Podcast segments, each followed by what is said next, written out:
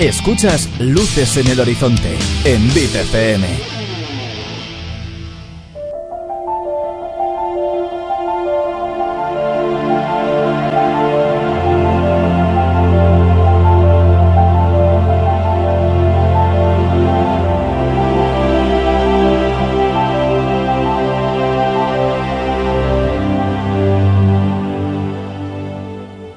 Robert Landon, profesor de simbología e iconografía religiosa de la Universidad de Harvard, acude al Museo Guggenheim Bilbao. Allí asistirá a una trascendental anuncio que cambiará la faz de la ciencia para siempre. El anfitrión de la velada es Edmund Kirch, un joven multimillonario cuyos visionarios inventos tecnológicos y audaces predicciones lo han convertido en una figura de renombre mundial.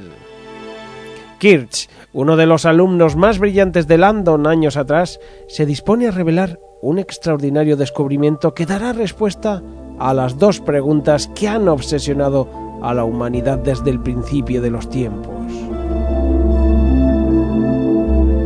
¿De dónde venimos? ¿A dónde vamos? Al poco tiempo de comenzar la presentación, meticulosamente orquestada por Edmund Kirch y la directora del museo, Ambra Vidal, estalla el caos para asombro de cientos de invitados y millones de espectadores en todo el mundo. Ante la inminente amenaza de que el valioso hallazgo se pierda para siempre, Landon y Ambra deben huir desesperadamente a Barcelona e iniciar una carrera contrarreloj para localizar la críptica contraseña que les dará acceso al revolucionario secreto de Kirch. Perseguidos por un atormentado y peligroso enemigo, Landon y Ambra descubrirán los episodios más oscuros de la historia y del extremismo religioso, siguiendo un rastro de pistas compuesto por obras de arte moderno y enigmáticos símbolos. Tendrán pocas horas para intentar desvelar la fascinante investigación de Kirch y su sobrecogedora revelación sobre el origen y el destino de la humanidad.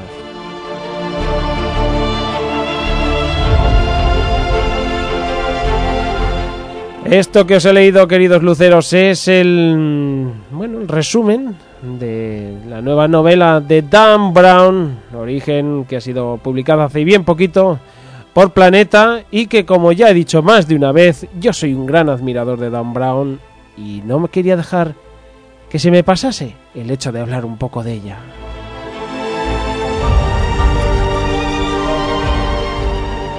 Sé que Dan Brown no es, eh, bueno, eh, en todas las casas no sería bienvenido. De hecho, en todos los lectores no es bienvenido, pero hay que ver qué montón de lectores sí que le quieren. Hay que ver qué montón de lectores sí que le aprecian. Y yo soy uno de ellos. Yo soy uno de esos que se lo pasan muy bien con sus novelas. Y Origen es una más para pasárselo bien.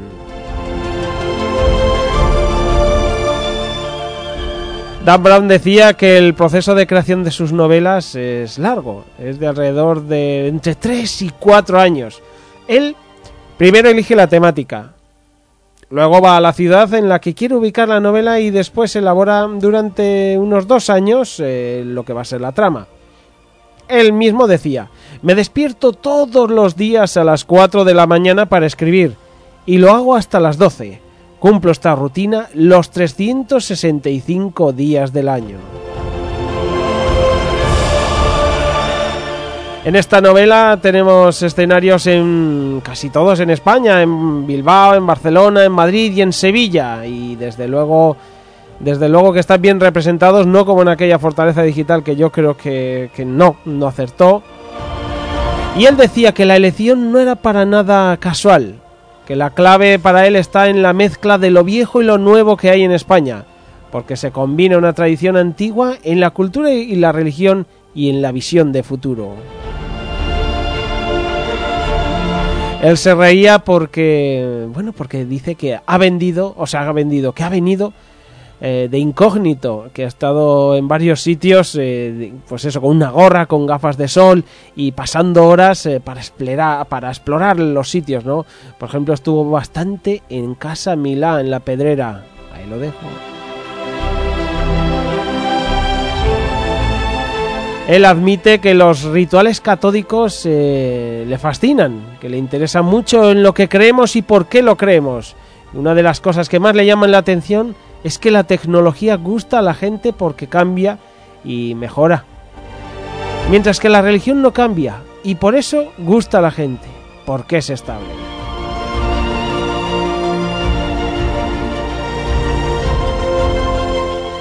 Aunque él dice que sí, de niño fue bastante religioso, pero ahora que llegó un momento en su vida que dijo, esto que me cuentan en la iglesia ya no tiene sentido.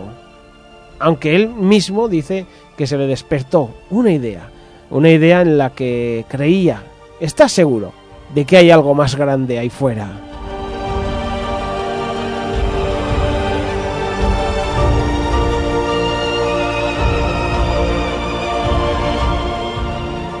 A la pregunta de si por qué en sus libros suelen ser muchas veces los malos eh, los católicos, ¿no? Dice, bueno, hay malos católicos, por supuesto, pero también los hay buenos, eh, como todas las religiones. Están constituidas por gente y la gente no es perfecta.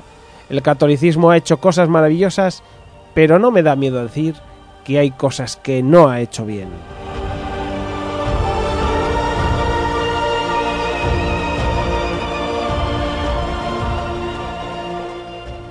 En cuanto a la pregunta de si ve conspiraciones por todos lados, eh, él dice, no sé si conspiración es la palabra adecuada. Mucha gente cree que los extraterrestres han visitado la Tierra. Yo no lo creo. Pero si me preguntas si hay unos poderes ocultos, gente poderosa que trabaja entre bambalinas, sí creo en eso. Y más con las nuevas tecnologías. Estamos influenciados sin darnos cuenta. Se dice que, bueno, siempre se ha rumoreado de que quizá Dan Brown había recomendado a los escritores que escribiesen un libro comercial. Y él lo niega. Él dice que no, que nunca ha dicho eso. Que él lo que dice a todos vosotros, escritores, que escribáis sobre algo que os apasione. Y si no sabéis mucho de eso, investigadlo. ¿Eres médico y estás apasionado con la pintura? Aprende pintura y escribe sobre ello.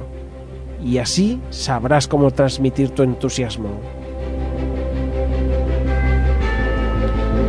Claro, eh, les recuerdan, pero a lo mejor así no vendes libros. Y Dan Brown dice, el objetivo de escribir no es vender libros. El dinero nunca me ha interesado. Escribí porque quería contar una historia. Tres años después del éxito de Código da Vinci, yo tenía el mismo Volvo familiar de 12 años. A mí no me motiva el dinero. A mis padres tampoco. Los dos fueron autores. Mi padre escribió porque era profesor y le parecía que los libros de texto que estaba utilizando no eran buenos, así que escribió el suyo, que fue el mejor, y no ganó dinero con eso. Aunque claro, le preguntan, ¿pero el dinero ha cambiado su vida?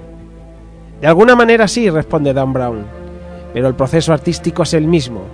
Los ceros en tu cuenta bancaria no hacen más fácil el escribir un libro. Claro, le recuerdan que no fue siempre un escritor de éxito, porque aquellos primeros libros que hizo no se vendían. Él dice que mientras escribía La Fortaleza Digital, que fue su primer libro, trabajaba en dos lugares diferentes. Cuando se publicó, le pagaron 10.000 dólares. Eso es lo que gané por dos años de escritura, recuerda. Pero estaba encantado. Haber, haber escrito un libro y verlo publicado me hacía feliz. En cuanto al hecho de levantarse a las 4 de la mañana para escribir, como he dicho antes, él dice, es que creo que el proceso creativo está muy relacionado con la vigilia. Estás dormido y tu mente está generando ideas. Así que cuando me levanto, me gusta ir directo a escribir, sin emails, ni móvil, ni influencias externas.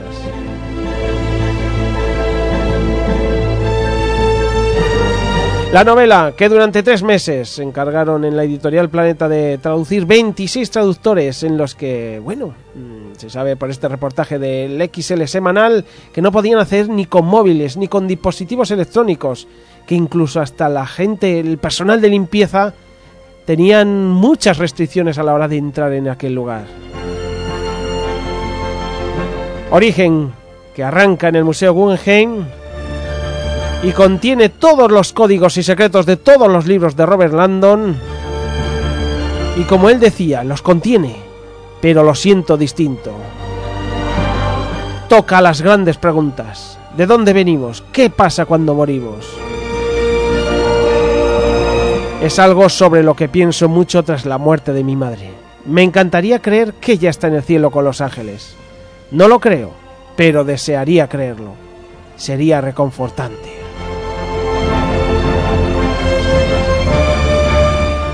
Origen de Dan Brown, este que os habla, os la recomienda si os gustaron sus anteriores novelas. Vais a encontrar los mismos mimbres, las mismas aventuras.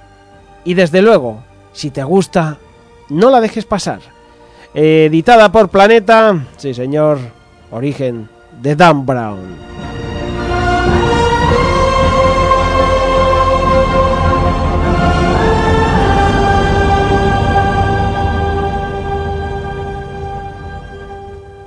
libros, discos, pelis, eso importa en Luces en el Horizonte, con Luis Martínez.